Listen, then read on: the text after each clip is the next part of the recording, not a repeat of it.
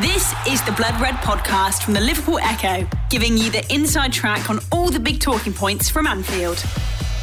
Hello and welcome to the Blood Red podcast as we enter the final week before football returns. It seems strange saying that, but that is where we find ourselves. I'm Guy Clark, and coming up, we've got plenty to get into, including the news that Harry Wilson will stay at Bournemouth for the remainder of the season, as well as some number crunching that's come out of the International Centre for Sports Studies. And finally, we'll talk about how we want Anfield to perhaps jazz things up, or maybe not, when football does indeed return. Joining me to talk about all of that and plenty more besides is Ian Doyle. Doyley, how are you? Okay, you? Yeah, not so bad, thank you. Connor Dunn's also with us. Connor, how are you? I'm very well, thank you, Guy. I assume you're still well as of two seconds ago. Yeah, I, I, I definitely am. And Kiva O'Neill, Kiva, how are you keeping? I'm grand, thanks, Guy. Happy days. Well, we best get into the news then that has come out today. Doyley, come to, to you first with it, and that being the news that Harry Wilson, as expected, is going to be staying with Bournemouth until the Premier League season does conclude.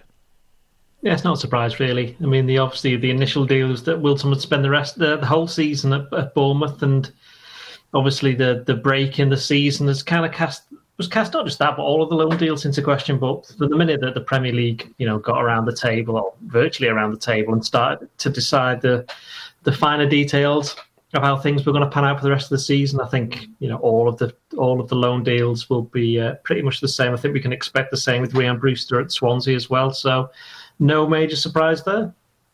No, certainly not. He's he's had quite a productive time, hasn't he, Connor? Down on the south coast. Of course, this is the second consecutive season that he spent away from Anfield. Last year he was at Derby. This year at Bournemouth. And looking at the numbers, seven goals in 19 starts in the Premier League. It's been a, a decent step up for him. Yeah, certainly so. I think you can look at both Harry Wilson campaigns over the last few seasons. He's impressed in both the Championship and he's impressed in the Premier League this season. Obviously, it's his first season in the top flight, and he scored one less goal than Bournemouth's top goal scorer Callum Wilson, and he's playing obviously in a kind of attacking midfield role. So, yeah, really decent output. Um, I guess we'll probably discuss if he's going to make it at Liverpool, but you've got to say, you know, when Liverpool went down to play Bournemouth, Klopp said himself he was pleased Harry Wilson was ineligible. He knows he knows how good he is, um, and certainly a talent to look out for. And obviously, he's still young at only 23. Um, but yeah, he's, he's had two very decent campaigns. But the deal kind of started, didn't it, when he was left out of Liverpool's um, charity shield squad. And they had all those substitutes, and Harry Wilson obviously wasn't picked after being used throughout pre-season. So I think that kind of sealed his fate almost to go down and go on loan. But as you say, yeah, he's been he's been impressive, and he'll be integral to Bournemouth going forward. Despite themselves being in the relegation zone, that's nothing really on him. He'll be one of their main hopes to lift them out of that in the final nine games. So yeah, an interesting prospect. Yeah, definitely the case. And Kiva, looking at the league table as we're going to be getting more and more accustomed to once more after the big freeze is over and football is back underway.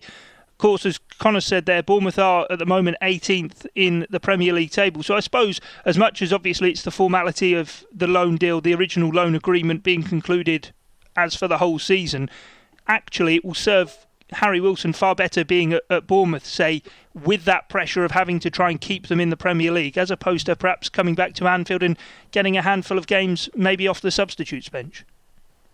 Yeah, and I mean, if I think if you look at sort of what he's done this season for Bournemouth, he's definitely stepped up. Everyone was wondering, you know, what the season would sort of hold for him last summer. Would he, you know, would Klopp keep him around and would he get that handful of appearances or would he go out on loan? To a Premier League side and prove himself in the Premier League. And I think he's done just that. You know, if you look at Liverpool's goal scorers, I think Firmino's got eight in the Premier League, and then Wilson's got seven for Bournemouth. The closest to that, then I think, is Oxlade Chamberlain with three. So Liverpool clearly could do with those goals when you think about him as a player. You know, they're not getting them from that. They're getting them sporadically from the midfield, and you know, obviously from the defence and stuff. But he's definitely adding something there. You know. Um, and I think when you look at the goals he has scored as well, they haven't just been, you know, sort of bit part goals. They've been against Man City. He scored a brace against Spurs. Um, obviously, they lost both of them games, which has sort of been the telltale sign for Bournemouth this season. But, you know, he's going to be a crucial player for them. And I bet you they're delighted with the news today. Um, you know, he scored against Saints as well, which is obviously Southampton. Obviously, a big big game for them. It's a derby, isn't it, down there on the south coast? So you know he seems to be like he is a big game player, and now you're kind of wondering what does the future hold for him. You know, I've, I've put out a few things on on uh, Facebook and Twitter today, just asking our followers keep or sell, and everyone is kind of divided. I think more people want to keep him than not, but it's like a 55 45 split. So, you know, it is very interesting. He's at a, a, funny age now as well 23. He's not young anymore and he's not yet old. So, this is, you know, it's going to be uh, really interesting to see what does happen in, in the coming months. I suppose added to all of that, Doyley, as well, is the fact that at 23, having been out on loan at the likes of Crewe, Hull, Derby and, and now Bournemouth, especially the last sort of two and a half years now, he's been pretty much based away from Melwood, away from Anfield. People having heard a lot about him from coming through the youth ranks, all of a sudden have had to watch him away from the club. But I suppose there's a lot of, as as Kiva was saying, intrigue as, as to whether he can come back in the summer or at the end of the season, and perhaps remain a Liverpool player full time going forward.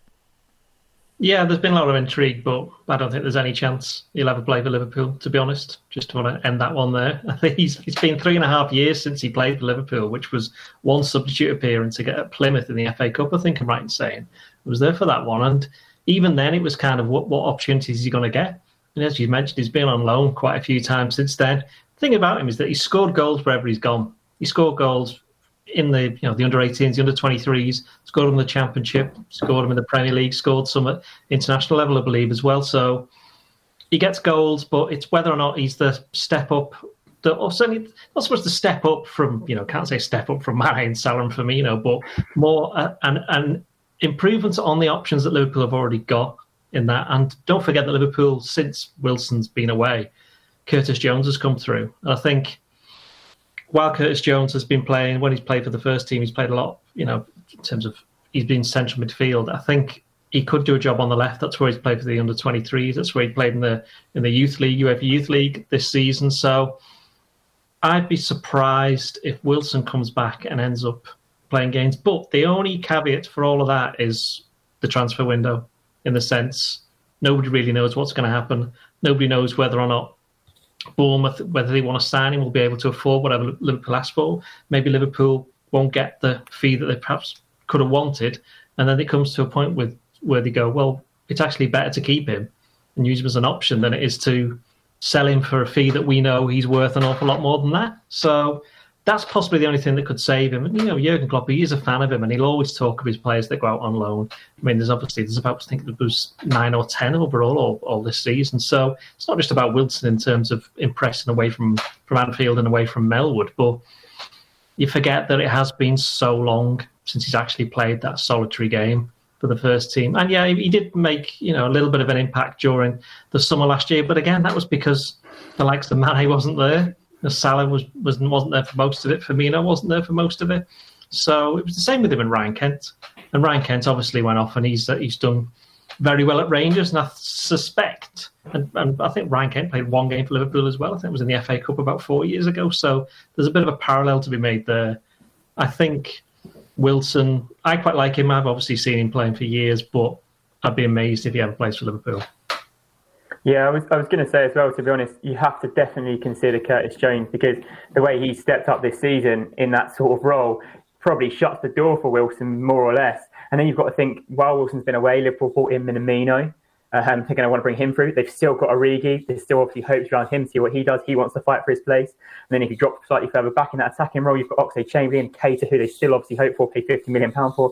There's just in the position that Wilson plays, there's just such an abundance of options and so many players around. And obviously, with the AFCON probably maybe not going ahead, uh, you just can't really see where he's going to get game time for Liverpool. Kiva, is he then perhaps somewhat of a, a victim of circumstance and situation? Because since going out on loan to Hull, I think that was January 2018. Of course, Liverpool have reached two Champions League finals without him. That was during Mohamed Salah's breakout first year, of course, at Liverpool as well. That now you're looking at it, and as Doyley referred to, you can't really see where his face fits in that Liverpool forward line or in basically the makeup of Jurgen Klopp's side. and that's why he's been loaned out so much. Um, I think there hasn't been a space for him, has there? And there hasn't almost even been a sort of space for him on the bench. So, you know, what better way to get a player up to, you know, professional level and the experience across the, you know, the championship and then making the step up to the Premier League than to loan them out. So, you know, them loans have been probably crucial in his career. And, you know, have been formative for him. You know, he stood out and had some incredible. He, I mean, I was thinking earlier, you know, he's probably one of the most standout Liverpool loan loanees ever. You know, that Liverpool have ever loaned out. The amount of headlines he's written, you know, from Derby, that that goal against Man United, and you know, giving it the the high five. Um, you know, them standout moments. I don't think Liverpool fans have buzzed off a player as much who who's been on loan. You know, he's definitely. Um, send shockwaves in, in terms of that. But then you just kind of look and you just don't know if there's a space for him. It's similar to Marko Grujic and players like that. We're just you feel Liverpool are almost holding on to these players because Klopp obviously does think there's something there, but you know it's it's such a big decision to make, isn't it? Whether you let these players go and then um, you know they, they become something that you you know you you miss out on then. Um, I think Harry Wilson will very much be one of them players if he can keep up in what he's doing. But obviously, you feel like maybe Bournemouth is is level, and then can he, you know, continue to sort of grow at a club of that sort of stature, and then maybe you know come back and get his move to to a club of of Liverpool size. You just it, it is so hard. You know, the academy are producing so many talented young players, and I think the arrival of Harvey Elliott and, as the lads mentioned, Curtis Jones. You know, these are players that are really, really exciting um, Jurgen Klopp and his backroom staff at the minute. And, you know, Harry Wilson is at that age, as we've mentioned, that he just seems to be getting pushed out ever so slightly. And, you know, that's just the way of the world. You know, he's he's still got a marvellous career ahead of him. He's, you know, I think he was made his Wales debut, the youngest ever player. You know, the player to do that before was Gareth Bale. So, you know, he's he's definitely special for Wales and I think he can be special for another club, but it doesn't seem like that club might be might be Liverpool, but you know, I'm sure he still holds out hope and he'd give us all if Jurgen Klopp did say, you know, let's give it a year, let's give it a season. Because um, you, you don't know what to go like as Ian mentioned, obviously sort of financial uncertainty at the minute. But if Shaqiri, for example, a couple of other players to leave, is then that not a space for him if Liverpool are wanting to go out into the market and buy someone? You know, I feel like um, it would be sort of it wouldn't be unjust, would it, to give him a go? It'll probably come down to a few factors in the summer, won't it? As Doherty said there, you know, whether Liverpool are going to get the price they wanted, and actually it might just be better to keep him. You've got to think, obviously, the Harvey Elliott has got six or seven years on Harry Wilson of development, so there's obviously that factor to play in. But then will it come down to if they can get X amount for him, will that go to somebody else they want to bring in? There's loads of things that the state of play, but I wouldn't be surprised given the circumstances. And then Liverpool probably not going and spending mega bucks this summer that if he stayed for another year and see. But then again, that might depend if he's happy to play a bit part, to fill in in the cups and try and make an impact elsewhere and, and try and force his way into the first team. But yeah, it's, it's, a, it's a funny situation for him, really. If you, you were Harry Wilson, you you not want to go back to Liverpool and then never play, would you? Because no, you've definitely. just played an entire season in the Premier League. And if Bournemouth go down, which there's every chance that they might, I would imagine there'd be three, four, five Premier League clubs who'd be saying to Liverpool, at the very least, do you mind if we take him on loan for a season? And then possibly with a view to paying a fee 12 months down the line, like something that Southampton did with Danny Ings. So that that's possible. So I think it'll, I actually just genuinely think it will, as Connor said. I think it'll come down to the player, what he wants because he signed the contract, didn't he, last season? Which the club, not just Liverpool, but a number of clubs do now. When they loan out the players, they sign a contract so they're long enough for them to just still stick around or get a fee for them if they do well enough. I think uh, Liverpool have done that quite a few times. I think they did that with Kent. I think they did it with Grujic as well. Karius as well was the, the notable one. I think he's still got another couple of years left on his Liverpool deal. I don't think they expected him to, to be uh, coming back, to be honest. Uh, but going back to Wilson, yeah, I think it'll come down to him. I think it depends on what he wants or uh, or if somebody just comes in with a ridiculous bid for him, which is you know it could still happen. Now, I suppose a couple of his Derby loanee teammates from last year, Fikayo Tomori and Mason Mount, have done quite well with, with Chelsea at the mm. top end of the league. So even a side maybe higher up the league than, than Bournemouth may well take a punt. Well, that's one player who's come through the youth system that Liverpool could end up making some money on. And, well, the uh, the boffins, shall we call them, Doyley, at the uh, International Centre for Football Studies. You've been ploughing through this report and looking into the, the most valuable players in the planet that they've listed off. And number four on that list is one mm. of Liverpool's very own that's come out of the academy at Kirkby, and that, of course, being Trent Alexander Arnold. Yeah, I'm glad we've used the word boffins there. Boffins is a is a word. It's one of those words that we only ever write. We never say it. Prag- pragmatic as well, I think, is another one. And, and and if there's ever a car crash, it's a prang. So these are only journalism words. You would never hear them anywhere else. Um, anyway, and if seven go- and if se- and if seven goals are scored in a game, of course, it's a seven goal thriller. But indeed, yeah, it is. Yeah, and teams always share a certain amount of goals. It's great, isn't it? Anyway, and not, not, not that we're telling everybody how to do our job, um, but going back to going back to uh, going back to Trent.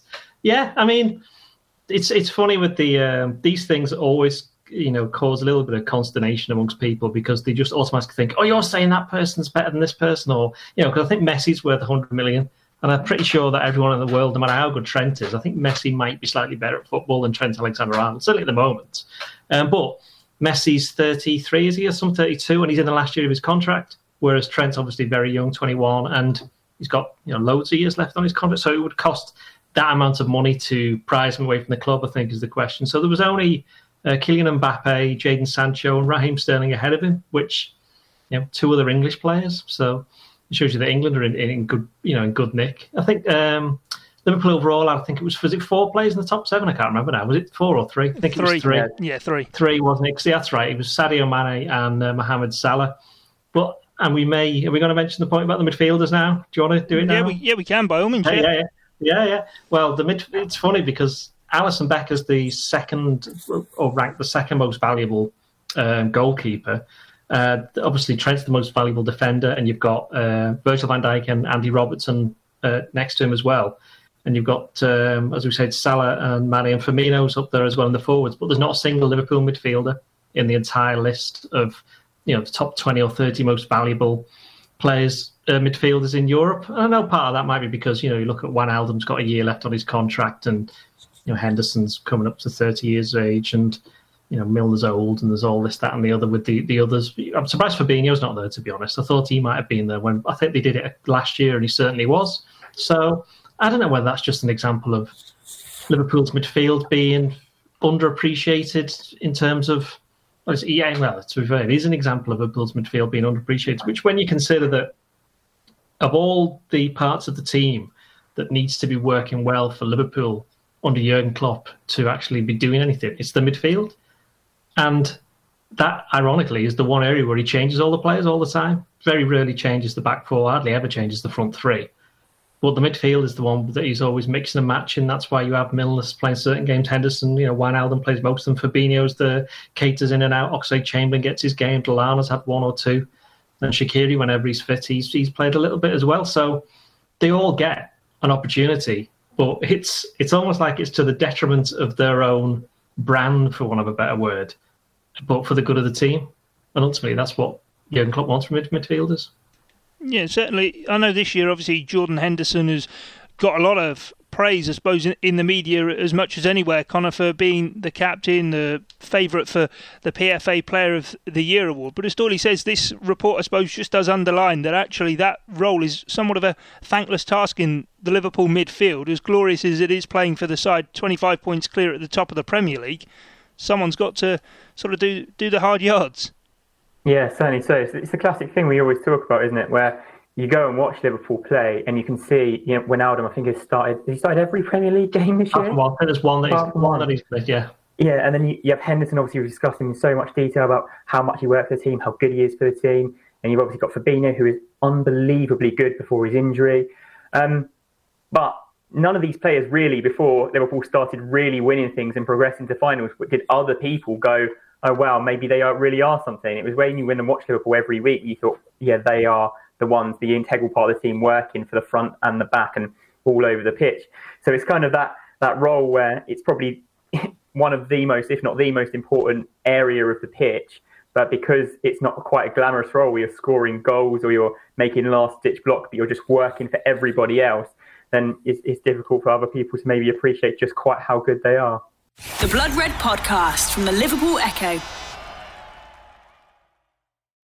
Kiva, we've spoken throughout the course of the season on this podcast about a number of the, the midfield players. Said there about Henderson being the captain. We've spoken about Fabinho early part of the season, the form he showed. Oxlade Chamberlain coming in, scoring goals.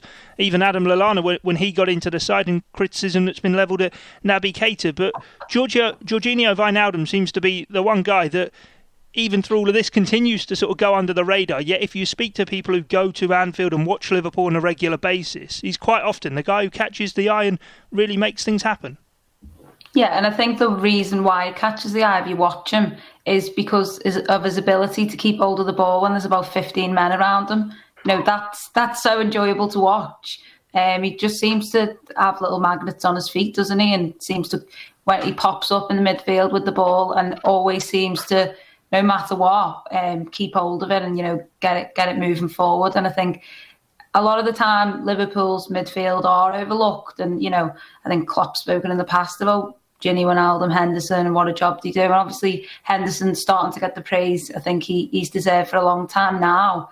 Um, but then even so, there's people saying he doesn't deserve to be the player of the year and stuff. So you know I think there's a long way to go in terms of that. I think it is it's quite shocking how much Liverpool's midfield are underrated if you look in terms of past Champions League winners, past Premier League winners. You know, there's always been them them midfielders that have that have shone and been, you know, awarded things. You look at Modric, players like that. Um, you know, Barcelona's midfield was very much, you know, Messi's the best player, but Barcelona's midfield for all them years were, you know, were praised so much. And I don't think Liverpool quite have that the same. And I think it is, you know, because obviously the fullbacks are immense. They've got the world's best goalkeeper, the world's best centre half, the world's second best centre half, whether it be Gomez or Matip. Um, the, you know, and that scintillating front three. So, you know, a lot of the times in the engine room, them lads are getting forgotten. But, you know, I think Liverpool fans very much so know that, you know, what an important job these players do um, week in week out for Liverpool. Um, but obviously, you know, you do you do think that they are more often than not overlooked. And this hasn't been something that's just you know happening now. It's been happening the past couple of seasons. You know, they've just been sort of you know people would rather choose a Man City midfielder, or does it come because you can't? Maybe then you can't choose the whole Liverpool eleven. So it's like, oh well. Who can we leave out? And maybe it would be the midfield because it is so fluid, and you know not everyone's playing every game. Klopp mixes it up. Um, so it is interesting, but they definitely are underrated by by well, you perceive a lot of people. Whatever you do, don't go up to Jurgen Klopp and say that Gini Wijnaldum's going under the radar because I asked him a question once saying, there are some people that say he's under the radar and he basically went, who are these people? Show me these people. who are these people? He's not under my radar, etc., etc. He got, got quite, not angry, but he got a bit animated about it all. So I think that tells you all you need to know about what Jurgen Klopp thinks about Gini Wijnaldum. And on Wijnaldum, like you said before, he's played all but one of the Premier League games this season. He's a real trusted player for Jurgen Klopp. Yet when you think of Gini Wijnaldum, the immediate thing that springs to mind, of course, is Barcelona. Yet this season, he's he's been there every step of the way that Liverpool have gone 25 points clear at the top of the league. And I think really the standout moment I can think of him is when Dean Henderson fumbled his shot through his hands away at Bramall Lane. He's been, he's been slightly better than that, to be fair. Come on. No, I mean, he's been um, brilliant, but I mean, when you think of yeah, standout moments. Uh, the thing about Wijnaldum is that I think people forget when he first started. For at least 18 months, he used to have what we used to call, certainly the ones who went to the game, called uh, ghost mode, where if he played away from home, he'd just disappear.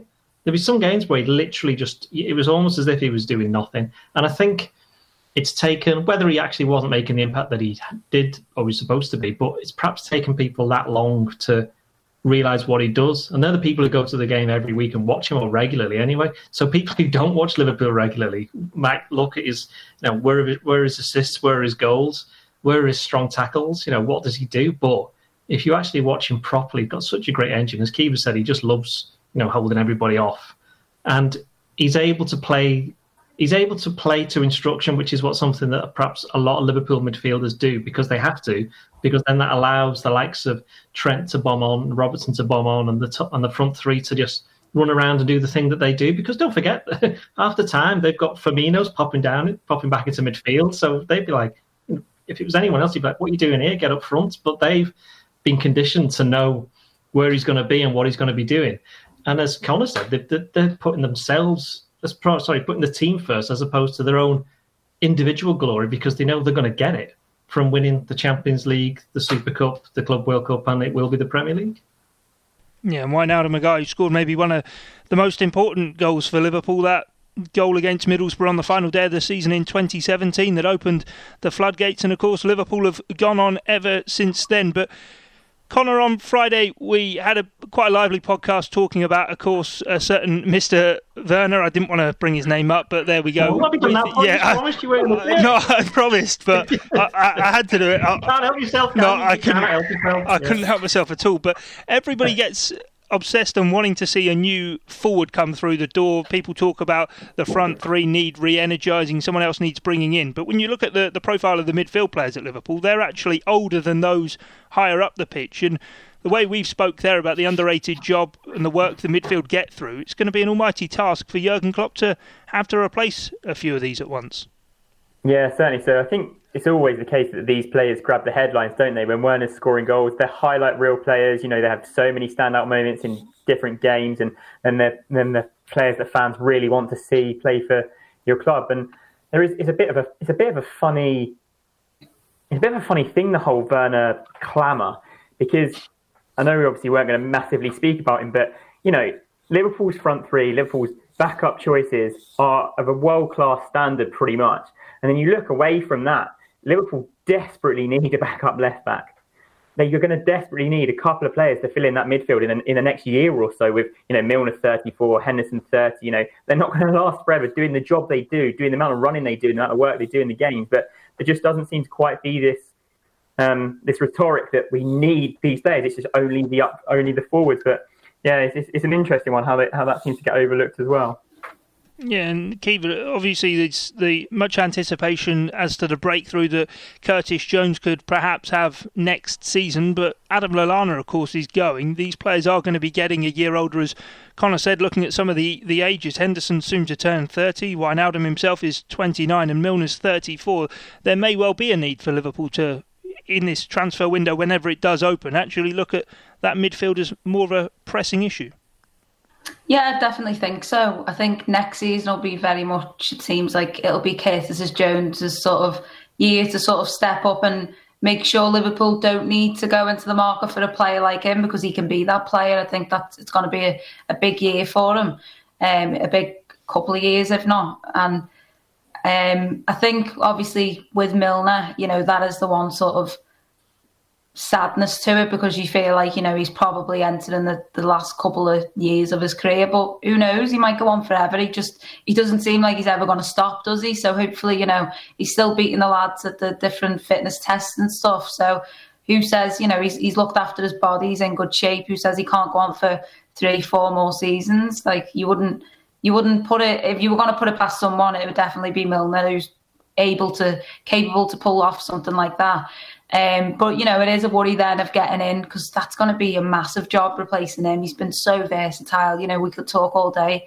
how important he's been to Liverpool, and you know, I definitely want to see him on that backroom staff. Get him, get him coaching straight away. Don't don't let him leave the club. Like his knowledge and experience is just, you know, I think he, you definitely need to keep him on. Um, Henderson, you know, if Milner's still at I'd still say Milner's at the top of his game now. He's played better for us than anyone else. He's played for, he's played more times for us. I think maybe scored more goals, obviously a lot of penalties. But, you know, Henderson's still got them four years to, to be that player. You know, obviously, you know, he will start to tire as he, he gets a little bit older, as we all do.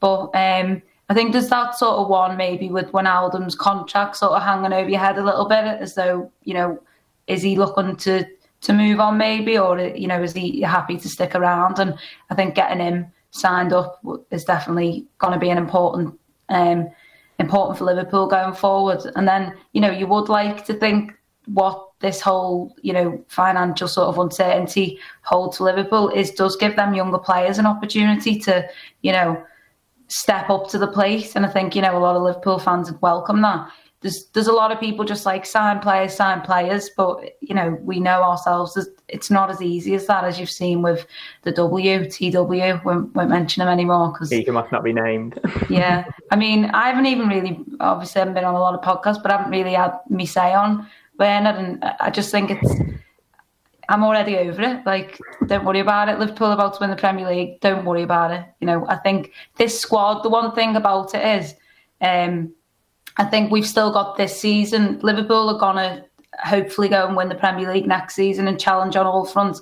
I'm not worried about next season at all. I think this team can keep going.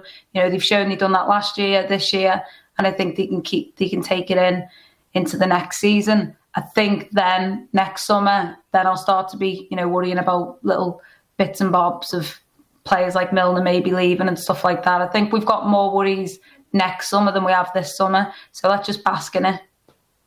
Don't forget the midfielders you mentioned then. You didn't say Fabinho, Oxlade Chamberlain, and Keita. Yeah, exactly. They're, they're, all 25, 26, 24, or I think they are off the top of my head. They're, they're certainly not the age that Henderson and Wijnaldum and Milner are. So that's an entire midfield by itself that could play instead of those three. I'm not advocating that they do. In fact, I think I think actually once wrote they should never play together again after they played against away from home. So they don't do that. But then you'd also look at it. Uh, Curtis Jones is coming through, and to a lesser extent, looking a lot further down the line, they've, they've, they've got a lot of lot of faith in Leighton Clarkson. So there are these players that can come in. I don't, as Kiva said, I think it's uh, not this summer, next summer, where, and perhaps that's what's in Klopp and FSG's thinking. They're thinking, right, we can get another year out of nearly all of these. And then we've got to start doing a little bit of long term planning. And they'll have targets, they'll have players that they want to sign. They'll put a bit of faith in youth, and, you know, there will be players who will want to move on. So we'll just have to wait and see. I wouldn't, you know, as, as, without wishing to mention too, talk too much, sorry, about transfers.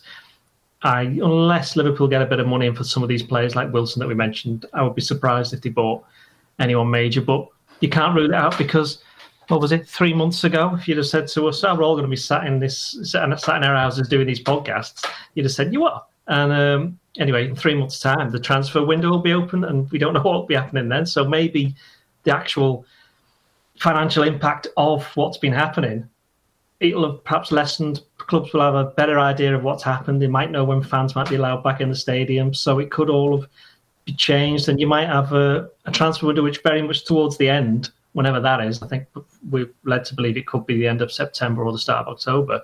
That suddenly clubs start buying players because they realise they can afford them.